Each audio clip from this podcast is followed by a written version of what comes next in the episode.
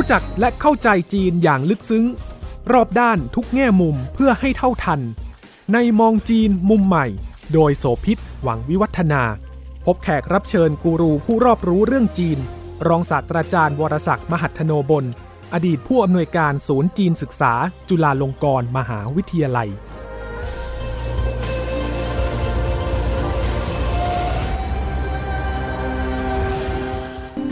In 1993, only 7.5% of rural residents had access to sanitary toilets, according to official statistics. That figure rose to 68% by the end of 2020. The question is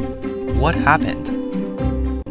สวัสดีค่ะ มองจีนมุมใหม่ทางไทย PBS Podcast กลับมาพบกันอีกครั้งหนึ่งแล้วนะคะ วันนี้เราเลือกเรื่องที่ดูจะเป็นเรื่องธรรมดาธรรมดาในชาติอื่นๆ แต่สำหรับจีนนี่ไม่ใช่เรื่องเล็กเลยนะคะ นั่นก็คือ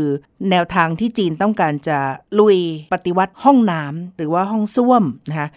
ซึ่งมันเคยมีภาพจำในอดีตที่ผู้คนก็จะไม่โอเคมากๆ เวลาพูดถึงเมืองจีนน่ะ ภาพจำเก่าอันหนึ่งก็คือบอกว่าเออห้องน้ำไม่สะอาด แล้วก็หายากหรือว่าสุขอนามัยอาจจะไม่ค่อยดีมีกลิ่นต่างๆ อันนี้เป็นเรื่องที่ทางรัฐบาลจีนไม่ชอบใจแล้วก็เป็นเรื่องที่ทำให้เกิดความอับอาย เวลาที่เข้าไปสู่เวทีของวงการระดับนานาประเทศ จุดที่เกิดความเปลี่ยนแปลงครั้งสำคัญมากๆ ตั้งแต่ยุคก่อนที่จะเป็นเจ้าภาพการจัดโอลิมปิกฤดูร้อนนั่นเลยทีเดียวนะคะ ที่รัฐบาลจีนประกาศเป็นวาระแห่งชาติในการจัดปฏิวัติห้องน้ำคือสะอาดทันสมัย แล้วก็มีให้บริการได้อย่างเพียงพอเนี่ยเป็นเป้าหมาย แล้วก็ดำเนินการเรื่อยมาค่ะ In 2015, President Xi Jinping declared a toilet revolution in an effort to build a more civilized and sanitary society. The country since then has experienced a nationwide campaign to upgrade toilets. วันนี้มองจีนมุมใหม่ เราจะมาคุยอีกทีหนึ่งว่าโฉมหน้าห้องน้ำของจีนในยุคนี้พศนี้เนี่ยเปลี่ยนไปจากเดิมแค่ไหน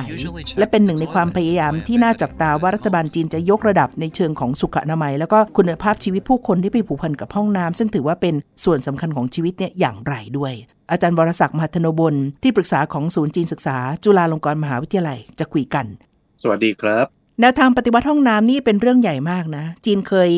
รู้สึกเป็นเรื่องที่เสียหน้ามาก เมื่อถูกพูดถึงในเวทีของโลกระหว่างประเทศ แต่ถึงวันนี้เนี่ยถือว่าเขาก็สามารถจะสู้หน้ากลับได้แล้ว แล้วก็พัฒนาการไปเยอะมาก เพราะว่าน่าจะปีที่แล้วนะฮะปี 2 ปีที่ผ่านมาเนี่ยก็พบว่ามีการเพิ่มสัดส่วนของห้องน้ำที่ไม่ใช่เฉพาะแค่ในเมืองใหญ่เนี่ยขยายไปสู่ชนบท แล้วก็ไม่ได้เฉพาะแค่ห้องน้ำสาธารณะ เท่านั้นเป็นห้องน้ำที่สะอาดและเข้าถึงได้เนี่ยนะคะ ก็ตั้งเป้าไว้ว่าเกินกว่า 65%ละจากเทียบกันเมื่อ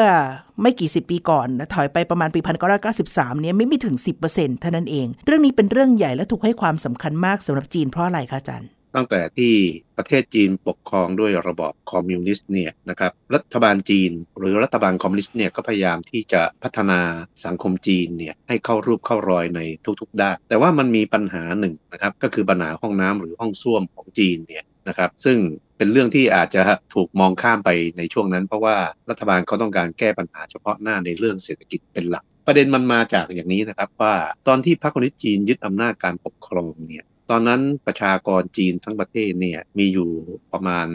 450 ล้านคน ทีนี้ในจำนวนนี้เนี่ยประมาณ 90%นะครับเป็นคนในชนบท เราจะเห็นว่าสัดส่วนนี้เนี่ยถ้าเราพูดถึงห้องน้ำ ก็แสดงว่าคนในเมืองเป็นกลุ่มคนที่จะใช้ห้องน้ำแบบทันสมัย ไม่ว่าจะเป็นห้องน้ำหรือส้วมที่เราเรียกว่าส้วมซึม หรือส้วมชักโครกนะครับแต่ว่าคนในชนบทเนี่ยเขาไม่ได้ใช้อย่างนั้น ดีที่สุดก็คือเป็นส้วมหลุมแล้วก็กลบ แล้วส่วนใหญ่เขาก็จะไปท้องทุ่งท้องนาเพื่อไปขับถ่าย เหมือนกับคนไทยที่อยู่ในชนบทนะครับก็ก็เป็นเรื่องที่เข้าใจกันได้ ผมผมเล่าเรื่องเรื่องนี้ก็เพราะว่า ต้องการสะท้อนให้เห็นว่าคนในชนบทเนี่ยเขามีปฏิสัมพันธ์อย่างไรกับส้วมแบบสังคมเมืองนะครับ อาจารย์ผู้ใหญ่ชาวจีนท่านหนึ่งเคยเล่าให้ผมฟังว่า ตอนที่กองทัพปลดแอกประชาชนของพรรคคอมมิวนิสต์ปรีทาทัพเข้าไปยึดเมืองใหญ่ๆเนี่ยนะครับพอไปยึดเมืองได้แล้วตอนนั้นเนี่ยเออเมืองมันก็จะค่อนข้างเงียบเพราะว่าผู้คนนั้นก็ถ้าไม่หนีลี้ภัยออกไปก็เก็บตัวอยู่อยู่ในบ้าน เพราะว่ามันก็ยังมีการยิงกันอยู่นะครับ ระดับพลทหารเนี่ยที่เข้าไปยึดเมืองเนี่ยพอตกกลางคืนนะครับเขาก็มีการผัดเฝ้าเวรยามกัน ตอนนั้นตึกต่างๆของจีนเนี่ยที่อยู่ในเมืองใหญ่ๆนะครับก็เป็นตึกทันสมัยก็จะไม่มีผู้คนอาศัยอยู่ ทหารพวกนี้ก็เลยเข้าไปอาศัยอยู่ ที่มันเกี่ยวข้องกับเรื่องส้วมก็คือว่า ทหารเหล่านี้เนี่ยเราต้องเข้าใจเขาเป็นคนชนบทเกือบจะร้อยเปอร์เซ็นเลยนะครับของจำนวนทหารทั้งหมดนะครับ ทีนี้พอได้เข้าไปอาศัยหลับนอนอยู่ในตึกเนี่ยนะครับเออปรากฏว่าทหารเหล่านี้เขาจะไม่รู้จักส้วมที่เป็นแบบส้วมสมัยใหม่นะครับ ในเมืองเมืองหนึ่งเนี่ยปรากฏว่าทหารเข้าไปในห้องน้ำนะครับ แล้วเห็นเอ่อส้วมชักโครกมีน้ำขังอยู่ ก็หิวน้ำก็อยากจะกินน้ำก็เลยเอ่อวักเอาน้ำจากโถส้วมนั้นเนี่ยเอามาดื่ม จนกระทั่งผู้บังคับบัญชาที่มาเห็นก็ตกใจ แล้วก็อธิบายให้ฟังว่ามันคืออะไร อันนี้ทำให้เราเห็นว่าในเวลานั้นเนี่ยความรับรู้เกี่ยวกับเรื่องส้วมของคนจีนเนี่ยนะครับยังห่างไกลมากนะครับ เพราะว่ามันเป็นชีวิตที่คุ้นชินกับการขับถ่ายในท้องไร่ท้องนาหลังจากนั้นต่อมาเนี่ยนะครับทางการจีนก็เริ่มปรับเปลี่ยน แล้วก็ให้ให้มีการเรียนรู้เกี่ยวกับสุขอนามัยมากขึ้น ปัญหาเรื่องส้วมที่ถ้าคนไทยที่เคยไปเที่ยวเมืองจีนเมื่อ 20-30 ปีก่อนเนี่ยพอพูดถึงเรื่องส้วมแล้วก็จะเบือนหน้าหนีเพราะรู้สึกว่ามันเป็นไปด้วยความสกปรกนะครับท่านผู้ฟังที่ไม่เคยไปเมืองจีนอาจจะนึกภาพไม่ออกว่าทำไมมันถึงสกปรก ส้วมในสมัยก่อนของคนจีนเนี่ยเวลาเขาขับถ่ายนะครับเขาไม่ล้างน้ำหรือไม่กดชักโครกก็ปล่อยให้มูลเนี่ยกองอยู่อย่างนั้น คนใช้คนต่อไปก็ไม่ได้มีความรังเกียจคืออาจจะเป็นเพราะความเคยชินนะก็ขับถ่ายซ้ำแล้วซ้ำเล่ามันก็เป็นมูลกองตรง เขาจะมีวาระในการทำความสะอาด อันนี้ก็ขึ้นอยู่กับแต่ละพื้นที่นะครับเราอาจจะสงสัยว่าอ้าวจีนก็ไม่ได้ขาดแคลนน้ำนะครับ ในเมืองก็มีคนที่มีการศึกษาสูงแล้วทำไมนะครับ จึงกับแค่การกดชักโครกหรือเอาน้ำมาล้างเนี่ยชำระไปเนี่ยมันก็ไม่ใช่เป็นสิ่งที่ยากเย็นอะไรทำไมจึงไม่ทำนะครับ มันมีความเป็นมานะครับ ก็คือว่าหลังจากที่พรรคคอมมิวนิสต์จีนยึดครองประเทศไปไม่ถึง 10 ปีประมาณเกือบเกือบสิปีนะครับ ปรากฏว่าในแผ่นดินจีนเนี่ยได้เกิด ภัยพิบัติทางธรรมชาติ ภัยที่หนักมากเนี่ยก็คือภัยแล้ง ปรากฏว่าตอนนั้นเนี่ยชาวจีนทั้งประเทศนะครับ ประสบปัญหากับทุพพิกภัยนั่นคือภัยของความอดอยาก แล้วทำให้มีชาวจีนเนี่ยเสียชีวิตจากทุพพิกภัยนี้หลายสิบล้านคน นักจีนศึกษาเนี่ยที่ศึกษาเฉพาะเหตุการณ์ในช่วงนี้เนี่ยเคยมีการคำนวณกันออกมานะครับว่าชาวจีนที่เสียชีวิตในช่วงนั้นเนี่ยตัวเลขที่แน่ๆเนี่ย ไม่ต่ำกว่า 20 ล้านคน และมีความเป็นไปได้ที่จะสูงมากกว่า 30 ล้านคน ด้วยความหนักหน่วงของปัญหาเช่นนี้นะครับ ในที่สุดก็เลยทำให้ทางการจีนในเวลานั้นออกมาเป่าประกาศให้ชาวจีนทั้งประเทศเนี่ยประหยัดน้ำเรื่องนี้สำคัญมากนะครับ เพราะพอประหยัดน้ำแล้วเนี่ยมันก็เลยส่งผลกระทบต่อการชำระสิ่งโสโครกหรือมูลที่อยู่ในส้วม พอเวลาผ่านไปหลังจากที่ภัยธรรมชาติภัยแล้งนี้หายไปแล้วเนี่ย ปรากฏว่าชาวจีนก็ยังถูกรณรงค์ให้มีการประหยัดน้ำแล้วก็มีความคุ้นชินไปด้วยนะครับว่าจะต้องประหยัดน้ำเพราะฉะนั้นถึงแม้ในชั้นหลังต่อมา เมืองจีนก็ไม่ได้ขาดแคลนน้ำแล้ว แต่ว่าการใช้น้ำเพื่อมาชำระทำความสะอาด ส้วมนั้นก็ไม่เกิดขึ้น โดยทั่วไปเนี่ยจนถึงในทศวรรษ 1990 นะครับ ปรากฏว่าในสังคมเมืองนะครับ อันนี้ค่อนข้างดีหน่อย นั่นก็คือว่าถ้าเป็นส้วมสาธารณะจะมีการชำระล้างอยู่เป็นประจำคืออาจจะเรียกว่าทุกวัน ยกเว้นสถานที่ไม่ใช่สถานที่สาธารณะ เป็นสถานที่เราโหฐาน เช่น เป็นสำนักงานเออเป็นสถานศึกษา เป็นบริษัทของภาคเอกชน หรือรัฐวิสาหกิจของรัฐ เหล่านี้เนี่ยล้วนแล้วแต่มีห้องน้ำเป็นของตัวเอง ปรากฏว่าก็ยังมีความคุ้นชินเดิมๆที่จะไม่ชำระล้างนะครับ แต่ก็ไม่ได้ปล่อยยาวนักแต่ที่จริงแล้วสำหรับเราคนไทยเนี่ยแค่ไม่ชำระล้างส้วมเนี่ยแค่ วันสองวันคือหมายถึงเออก็มีกลิ่นมีมูลกองอยู่นะครับ โดยที่ไม่มีใครล้างเนี่ยแค่ 2 วันนี้เราก็รับไม่ได้แล้วนะครับฉะนั้นในสำนักงานของที่อยู่ในตัวเมืองเนี่ยไม่ว่าจะสำนักงานอะไรก็แล้วแต่เราพบว่าการถ้าการชำระล้างที่ไวที่สุดนะหนึ่งอาทิตย์ชำระล้างที ซึ่งตรงนี้เนี่ยก็เป็นปัญหามาก ปรากฏว่าในชนบทเนี่ยมากกว่า 2 อาทิตย์ถึง 1 เดือน ทศวรรษ 1990 เนี่ย จีนเนี่ยกำลังเร่งที่จะปฏิรูปเศรษฐกิจอย่างมากนะครับ ปรากฏว่าจะเร่งหรือพัฒนาอย่างไรก็แล้วแต่ ถ้าเป็นส้วมสาธารณะที่ผมพูดถึงเนี่ย มีน้ำล้างตลอดเวลาเนี่ย แต่มันเป็นส้วมที่ไม่มีประตูปิด เป็นส้วมแบบส้วมซึมคือนั่งยองๆ ใครเดินผ่านไปมาก็จะเห็นกันหมด ผมหมายถึงส้วมทั้งส้วมของผู้ชายและส้วมของผู้หญิงด้วยนะครับ ในเมืองจีนนะส้วมยุคเก่ามีหลายแบบนะคะมีทั้งแบบส้วมหลุมนี่ก็คืออย่างในชนบทมาก ๆ เลย ที่จะตักกลบหรืออะไรเงี้ยนะคะไม่มีรั้วรอบขอบชิด แต่ว่าถ้าเป็นส้วมที่มีรั้วรอบขอบชิดมีแบบหนึ่งคือไม่มีประตู สองก็คือมีประตูแต่อาจจะกั้นแค่ครึ่งเดียว คือนั่งยองครัๆบเป็นแบบส้วมซึมแล้ว เราก็หันหน้าดูเพื่อนข้างๆ ได้เนี่ยระดับมันอาจจะแค่ครับอก หรือว่าแค่โผล่พ้นมาถึงตรงระดับคอเท่านั้นเองนะคะ แล้วก็ระบบของการชำระเนี่ยส้วมเนี่ยก็มีแบบประเภทที่ทำเป็นรางเหมือนรางข้าวหมูรางใส่อาหารสัตว์อะค่ะครับ ที่จะทานอะเพราะฉะนั้นเท่ากับว่าทุกห้องเนี่ยเมื่อชำระล้างจากต้นทางทีเดียวเนี่ยมันก็จะไหลไปจนถึงปลายทางได้ อันนี้ก็คือทำเป็นช่องช่องช่องช่องเรียงนี่ก็เป็นส้วมอีกแบบหนึ่ง แล้วก็พัฒนาครับมาถึงเอ่อส้วมในรูปแบบที่มีรั้วรอบขอบชิดนะฮะกั้นเป็นช่องอย่างสวยงาม แต่อาจจะไม่มีประตู แล้วก็มาพัฒนาจนกระทั่งถึงเป็นแบบทันสมัยในยุคปัจจุบัน เพราะฉะนั้นมีหลากหลายแบบมากค่ะ ที่คุณสมพิษบอกว่ามันเป็นรางนะถูกแล้ว ท่านผู้ฟังลองนึกภาพดูนะครับว่าอ่าสมมุติว่า 3 วันเขามาทำความสะอาดทีเนี่ยมันก็หมายความว่ามูลต่างๆ ที่กองอยู่แต่เดิมเนี่ยก็จะถูกกวาดลงไปในรางนั้นแล้วมูลเหล่านั้นเนี่ยก็จะถูกน้ำฉีดให้ออกไปข้างนอก ตรงนี้เนี่ยที่ผมอยากจะขยายความเพิ่มเติมก็คือว่าอันนี้น่าสนใจมากนะครับ ข้างนอกนั้นเนี่ยเขาจะมีโอ่งขนาดใหญ่ รองรับมูลต่างๆ เอาไว้ แต่เขาก็ทำดีนะครับว่าเขาก็กั้นอะไรให้มันมิดชิดนะฮะไม่ให้มันประเจิดประเจอเขาเอามูลนี้นะครับไปใช้ในการเกษตรนะเราอย่าคิดว่าเป็นเรื่องตลกนะครับ ทุกวันนี้เนี่ยถึงแม้จีนจะเจริญก้าวหน้า แล้วก็ใช้ปุ๋ยเคมีก็ตาม แต่ในยุคนั้นเนี่ยเรากลับพบว่าการใช้ปุ๋ยหมักและในลักษณะนี้นะครับมีประโยชน์มากกว่าปุ๋ยเคมี ผักหญ้าอะไรในจีนเนี่ยต้นมันอวบๆใหญ่ ๆ นะ น่าทานมาก แต่มันมาจากปุ๋ยประเภทนี้ค่ะนะครับ ถ้าเราจะเข้าใจไม่ว่าใครก็ตามเนี่ยดิฉันคิดว่าส่วนสำคัญคือเราต้องไปทำความเข้าใจจากจุดยืนและมุมมองของเขาด้วย ถึงจะมีความลึกซึ้งมากขึ้น สังคมคจีนในยุคเดิม แล้วก็อีกหลายชาติในเอเชียรวมทั้งบ้านเราด้วยเนี่ยนะคะเป็นสังคมเกษตรกรรม ทัศนะของคนจีนในยุคก่อนเนี่ยกับเรื่องของมูลไม่ว่าจะเป็นมูลสัตว์มูลคนทั้งหลายเนี่ยไม่ได้เป็นลบนะคะ ไม่ได้มีเหมือนอย่างเมืองไทยที่พูดถึงคำนิยามว่ามีลูกผู้หญิงเหมือนมีส้วมอยู่หน้าบ้านในทำนองความหมายนั้น แต่ว่าคนจีนเนี่ยมีความเป็นมิตรกับมูลทั้งหลาย ด้วยเหตุว่ามันเป็นประโยชน์ในเชิงของการใช้เป็นปุ๋ย เพราะฉะนั้นครับคนจีนก็ไม่ได้รังเกียจรังงอนกับเรื่องของตัวมูลการขับถ่ายที่ออกมาจากร่างกาย ไม่ว่าจะเป็นคนหรือสัตว์ด้วยค่ะ ดังนั้นมันก็เลยเป็นส่วนหนึ่งของวัฒนธรรมและวิถีที่เป็นมา ทีนี้มันก็มีเรื่องที่ผูกโยงกันเป็นตำนาน ยังไม่รู้จริงเท็จนะคะอาจารย์ แต่ว่าก็ครับน่าสนใจตรงที่มีเขาลางที่บอกว่าเหตุผลของการที่มีส้วมแบบจีนหนึ่งคือไม่มีประตู หรือว่าประตูมีแบบอย่างย่ออย่างน้อย อย่างสั้นที่เรียกว่าเปิดเผยอะโล่งโจ้งครับมากเนี่ยก็มีเหตุผลเขาบอกว่ามีสองตำนานค่ะ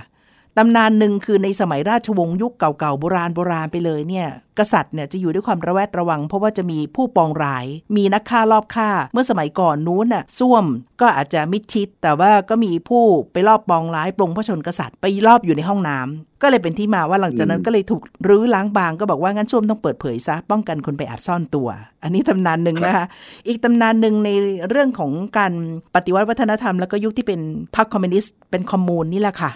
ประชากรเยอะจำนวนมาก เพราะฉะนั้นในการจัดการกับคนหมู่มากเนี่ยห้องส้วมก็เลยต้องออกแบบด้วยการแบบเรียงเรียงเรียงเรียงเรียงเรียงเป็นตับเลย แล้วก็ต้องทำระบบคือการจัดการชำระล้างมันต้องเป็นรอบๆอะมันจะมา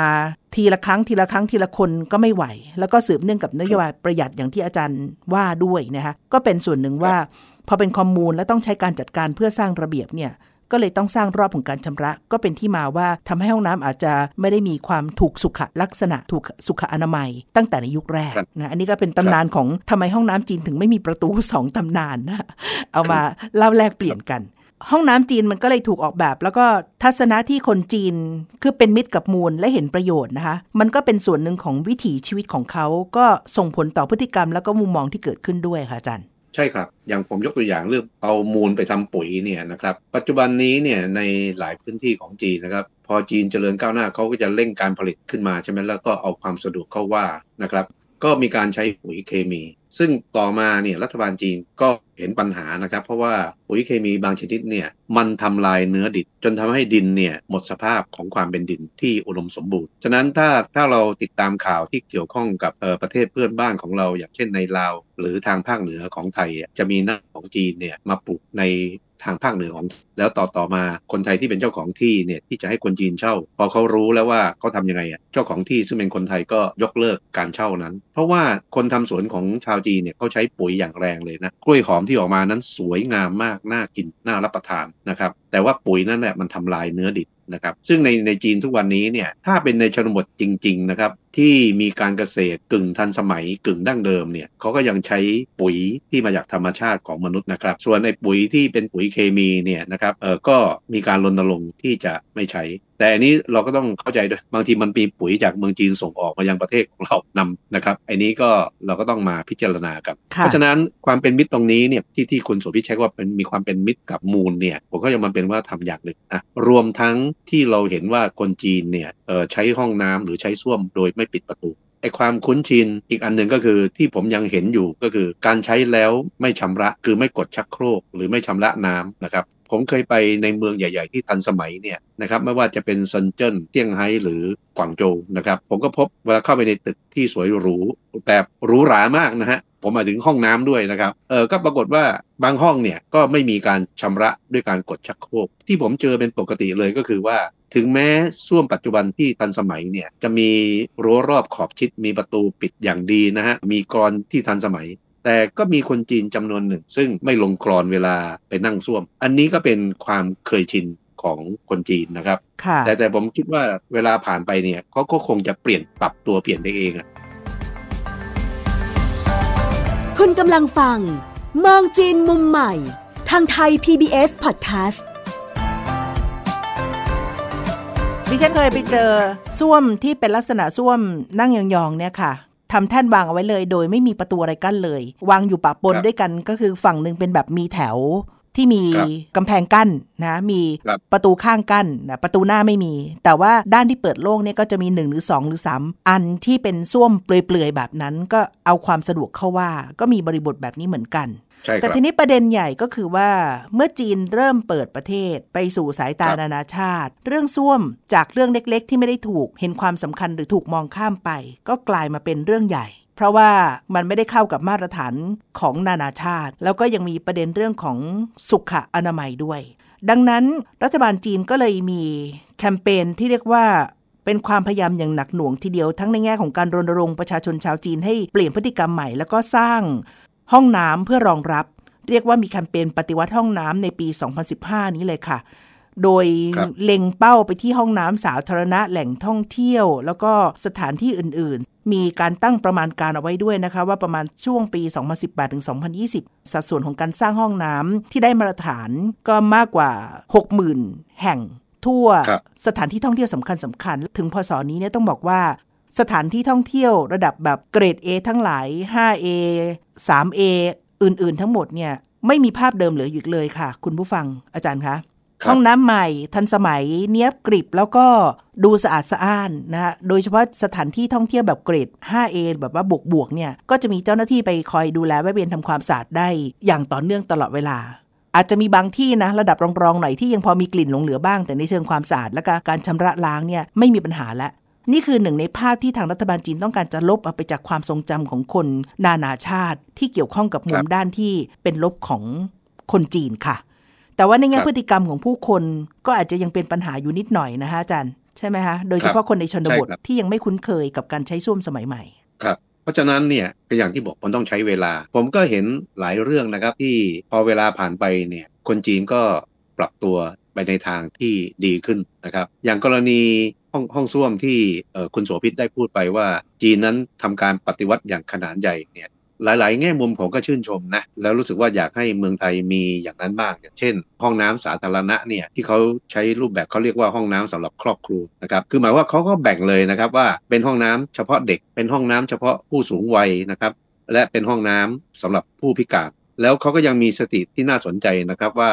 เด็ก นะครับที่มีอายุต่ำกว่า 6 ปีเนี่ยตัวเลขณปีที่แล้วนะฮะมีอยู่ประมาณ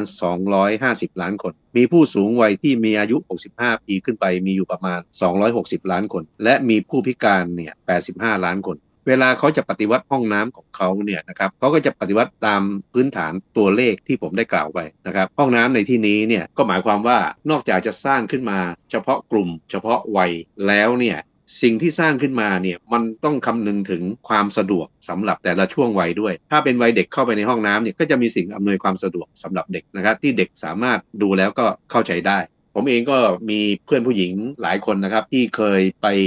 ปฏิบัติราชการกับผม หรือไปทัศนศึกษากับผมที่เมืองจีนเนี่ยเมื่อประมาณ 20-30 ปีก่อนเออผมก็อยากจะบอก เพื่อนๆเหล่านี้ว่าปัจจุบันนี้จีนเปลี่ยนไปแล้วเออผมก็เห็นใจเพื่อนเหล่านี้นะครับค่ะว่าตอนนั้นไปเนี่ยโอ้อย่าว่าอย่างนั้นอย่างนี้เลยนะครับ ไปเที่ยวกำแพงเมืองจีนเมื่อ 30 ปีก่อน พอเพื่อนผู้หญิงเข้าไปในห้องน้ำเนี่ยก็น้ำตาร่วงวิ่งออกมา บอกว่าทำใจไม่ได้นะฮะซึ่งเราก็เข้าใจนะครับ ก็เลยบางคนก็ยอมทนผะอืดผะอมนะเออด้วยการอั้นเอาไว้แล้วไปขับถ่ายในห้องน้ำที่โรงแรมในที่พักของตัวเอง นะครับอืมแต่ปัจจุบันนี้จีนไม่ได้เป็นอย่างนี้แล้วนะครับ ผมเองจากประสบการณ์ในช่วงหลายปีที่ผ่านมาช่วง 10 ปีที่ผ่านมา ผมเห็นว่าห้องน้ำจีนนั้นเปลี่ยนแปลงไปมาก แล้วก็เอออยากจะให้เออคนที่เคยมีประสบการณ์ หรือความทรงจำที่ไม่ดีเนี่ยได้ได้เปลี่ยนทัศนคติใหม่นะครับเออค่ะก็จะมียกเว้นอย่างที่ผมได้ได้พูดไปนะ มีคนส่วนน้อยเท่านั้นเองที่เข้าห้องน้ำแล้วไม่ปิดประตู หรือใช้เสร็จแล้วก็ไม่ชำระอะไรอย่างนี้ก็ยังมีหลงเหลืออยู่นะครับ ค่ะ ดิฉันก็มีประสบการณ์ตรง อันนี้ถอยไปประมาณ 20 กว่าปีบวกอย่างที่อาจารย์ว่าเหมือนกันนะคะ เวลาไปที่เมืองจีนเนี่ย ถ้าไปกับคณะทัวร์หรือกลุ่มของที่มีไกด์ทัวร์เนี่ย ก็จะมีแบบกระโจมเป็นพิเศษแยกมาให้กับคณะ เพื่อไปกลางครับทุ่งยิงกระต่ายหรือเด็ดดอกไม้เนี่ยนะคะครับเป็นทางเลือกแล้วก็เป็นภารกิจหลักคือ เวลาจะไปเข้าที่จอดรถตรงไหนก็ตามเนี่ยไกด์จะลงไปก่อนเพื่อไปสำรวจก่อนว่าห้องน้ำเนี่ยใช้ได้หรือไม่ได้ แต่ภาพเหล่านี้ก็หายไปแล้วในปัจจุบัน เพราะว่าการบริการความสะดวกเนี่ยไปได้ทั่วถึงโดยเฉพาะในเมืองใหญ่ก็ปัญหาลดน้อยลงนวัตกรรมใหม่ๆ ก็ถูกเอามาใช้ด้วยนะคะ คุณผู้ฟัง อย่างเช่น ในญี่ปุ่นเนี่ยมีห้องน้ำซึ่งจะมีฝา รองนั่งที่อุ่นและปรับอุณหภูมิได้ หรือเครื่องใช่ใช่ใช่อุปกรณ์ฉีดก้นได้หนักเบาเนี่ยนะคะใช่จีนก็มีครับเหมือนกัน และที่ฉันก็ประมาณการว่าในอนาคตข้างหน้า นวัตกรรมใหม่ๆ ก็จะถูกเอามาใช้เพื่อทำให้ห้องน้ำมีความทันสมัย เช่นระบบเซ็นเซอร์นะน้ำอัตโนมัติ หรือว่า เมืองจีนก็มีหลายโซนที่อากาศหนาว เพราะฉะนั้นฝารองนั่งที่อุ่นเนี่ยก็เรียกว่าน่าจะไม่น้อยหน้าชาติใด ๆ ที่มีความล้ำๆทางด้านเทคโนโลยีเช่นเดียวกันค่ะ แต่เรื่องครับส้วมเนี่ยมันเป็นเรื่องเล็ก ซึ่งมันเป็นปัญหาใหญ่อยู่เหมือนกันสำหรับการสร้างภาพลักษณ์แล้วก็การจดจำในสายตานานาชาติ ซึ่งถึงวันนี้จีนเนี่ยใช้เวลาในการปรับเปลี่ยนเรียกว่าก้าวกระโดดและค่อนข้างเร็วมากทีเดียว มันจะสามารถเชื่อมโยงไปถึงเรื่องของการพัฒนา อุปนิสัยของคนจีน แล้วก็ความคุ้นชิน ให้เขาได้ยกระดับเรื่องของสาธารณสุขเรื่องของคุณภาพชีวิตโดยรวมยังไงต่อไปบ้างไหมคะอาจารย์ ผมคิดว่าสำหรับคนเมืองนั้นไม่มีปัญหา หรือ คนที่อยู่ในชนบทแล้วมาทำงานในเมืองก็ไม่มีปัญหานะครับ ปัญหามันก็ยังคงอยู่ที่คนในชนบท เพราะว่าโดยเฉพาะชนบทที่ความเจริญแบบเมืองยังเข้าไปไม่ถึงนะครับการใช้ส้วมด้วยความคุ้นชินเดิมๆเนี่ยก็อาจจะยังมีหลงเหลือโดยเฉพาะคนที่อยู่ในวัยกลางคนขึ้นไปนะครับ ก็ยังคงเป็นแบบนี้นะครับ อันนี้เนี่ยเรื่องของวัยนี้นะครับต้องเข้าใจอย่างหนึ่งว่า ถึงแม้คนในจังหวัดจะเป็นอย่างนั้นนะแต่อย่าอย่าอย่าคิดว่าคนที่อยู่ในวัยวัยกลางคนขึ้นไป และมีการศึกษาสูง มีหน้าที่ตำแหน่งการงานดีเนี่ยจะไม่มีความคุ้นชินอย่างนั้น ผมเองก็เคยมีประสบการณ์กับเพื่อนร่วมวิชาชีพ ทางวิชาการเนี่ยที่เป็นชาวจีนเนี่ยที่มีความคุ้นชินแบบเดิมๆนะซึ่งซึ่งผมก็ไม่ตำหนิหรอกนะครับ แต่เป็นเพราะว่าเขาคงลืมไปว่าเออเราเราเป็นคนไทยอะไรอย่างนี้นะครับเขาก็เวลาใช้ห้องน้ำเนี่ยถ้าเป็นสุภาพสตรีก็มีเพื่อนผู้หญิงมาเล่าให้ฟังว่า พอเดินเข้าไปห้องน้ำผู้หญิงเนี่ยก็ตกใจว่าคนที่เป็นครูบาอาจารย์ก็ไม่ปิดประตู แต่แต่ท่านก็อายุมากแล้วนะก็คงอย่างที่ผมได้บอกไปอะว่า คงเป็นความเคยชินไม่มีเจตนาที่จะทำให้มันอุจจาดหรือว่าไม่น่าดูอะไรอย่างนี้ ปัจจุบันนี้คนรุ่นใหม่เกิดขึ้นมามากนะครับ ผมก็เชื่อว่าการใช้ส้วมอย่างที่แบบเดิมๆเนี่ยจะค่อยๆหายไปนะครับ ค่อยๆหายไป ก็เชื่ออย่างนั้น ซึ่งในด้านหนึ่งถ้าเราทำความเข้าใจแล้วก็มองจากจุดยืนของเจ้าของเรื่องเองเนี่ยก็จะมีการยอมรับแล้วก็เข้าใจได้อย่างรอบด้านมากขึ้น ถ้าย้อนไปในยุคอดีต คนจีนก็จะมีบ้านที่อยู่อาศัย ซึ่ง ไม่ได้มีห้องน้ำอยู่ในบ้านเหมือนยุคปัจจุบันนี้นะคะ ในหลายครับพื้นที่ที่ประชาชนอยู่กันอย่างแออัด อย่างเช่นหูท่งเนี่ยก็จะมีลักษณะคือบ้านหรือที่เรียกว่าเป็นที่อยู่อาศัยก็คือแค่ที่ซุกหัวนอนที่หลับนอนเท่านั้นเองห้องก็จะเล็ก ๆ ไม่ได้ใหญ่มากเขาก็จะมีห้องน้ำที่แยกไปอยู่เป็นส่วนกลาง เรียกว่าเป็นห้องน้ำสาธารณะที่คนในชุมชนนั้นๆน่ะใช้ร่วมกัน ซึ่งตอนหลังเนี่ยในช่วงที่รัฐบาลจีนพยายามจะปรับปรุงเนี่ยนะคะ ก็มีนโยบายในการส่งเสริมประเด็นหนึ่งที่น่าสนใจมาก คือคนสูงอายุคนสูงวัย อายุมากแล้วเนี่ยนะคะไม่ได้ทำงานการหลักละ แต่ก็ยังแข็งแรงและมีกำลังวังชาที่ดีเนี่ยก็จะมีการรณรงค์แล้วก็เชิญชวนให้มาเป็นอาสาสมัคร ในการดูแลและทำความสะอาด ในภาพรวมอื่นๆ รวมทั้งการทำความสะอาดห้องน้ำด้วย ก็เรียกว่ามีแต้มมีคะแนนบวก แล้วก็มีค่าตอบแทนให้ ก็ได้ 2 ด้าน อันที่ 1 ก็คือคนสูงวัยก็มีการงานทำและมีรายได้ และด้านที่ 2 ก็คือว่าส่งเสริมภาพลักษณ์ก็คือทำให้ห้องน้ำสาธารณะเนี่ยสะอาด แล้วก็สามารถให้คนในชุมชนเนี่ยใช้ร่วมกันได้ อันนี้ก็เป็นความพยายามหนึ่งในระดับท้องถิ่นที่หน่วยงานฝ่ายบริหารเนี่ยพยายามจะแก้ปัญหาเรื่องของห้องน้ำสาธารณะที่จะทำให้เกิดความสะอาดมากขึ้นค่ะอาจารย์หวังว่าจะเป็นอย่างนั้นนะครับว่าก็คงเป็นเรื่องที่ดี แต่แต่มีเรื่องหนึ่งนะต้องต้องขอเตือนไว้ก่อนก็คือว่า ถ้าเป็นห้างสรรพสินค้านะครับที่มีผู้คนพลุกพล่านเนี่ยนะครับแม้แต่ในเมืองใหญ่ นั่นก็หมายความว่ามีคนใช้ห้องน้ำถี่มาก ในกรณีเช่นนี้เนี่ยบางห้างที่ผมไปเจอนะ ก็อาจจะยังมีปัญหาแบบที่เราคุยกันเนี่ยหลงเหลืออยู่บ้าง อันนี้ก็ขอให้ทำความเข้าใจและทำใจไว้ด้วยนะครับ เพราะว่าเดี๋ยวจะเข้าใจผิดคิดว่า เอ๊ะโอ้ห้างจีนนี่ก็หรูหราทันสมัยนะ เออ แล้วทำไมห้องน้ำยังเป็นอย่างมันมาจากความถี่ของคนใช้ แล้วก็ เออคนที่ทำความสะอาดเนี่ยเขาทำไม่ทันนะครับ ก็เป็นเรื่องของจำนวนประชากร แล้วก็เรื่องของกลิ่นที่อาจจะยังเป็นประเด็นอยู่ ค่ะใช่ครับใช่ นี่ก็เป็นเรื่องที่เราคุยกันวันนี้ในมองจีนมุมใหม่ทางไทย PBS Podcast นะคะ เรื่องส้วมเรื่องไม่เล็กนะสำหรับคนจีน แต่ว่าก็จะทำให้เห็นอีกหนึ่งโฉมหน้าที่ทางรัฐบาลจีนต้องการจะสร้างภาพจำใหม่ในการปฏิวัติห้องน้ำแล้วก็มีเป้าหมายเพื่อจะยกระดับทั้งคุณภาพชีวิตของชาวจีน และยกระดับความเป็นจีนในสายตาของนานาชาติให้ได้ทับเทียมกัน หรือว่าให้ได้เหนือยิ่งกว่า วันนี้เราสองคนลาแล้วนะคะ อาจารย์วรศักดิ์มหัทโนบลที่ปรึกษาศูนย์จีนศึกษาจุฬาลงกรณ์มหาวิทยาลัย และดิฉันโสภิตหมังวิวัฒนา ลาคุณผู้ฟังแล้วค่ะ พบกันใหม่ครั้งหน้า สวัสดีค่ะ สวัสดีครับ ติดตามรายการได้ทางเว็บไซต์และแอปพลิเคชันของไทย PBS Podcast Spotify SoundCloud Google Podcast Apple Podcast และ YouTube Channel ของไทย PBS Podcast Thai PBS Podcast. We the world, we the voice.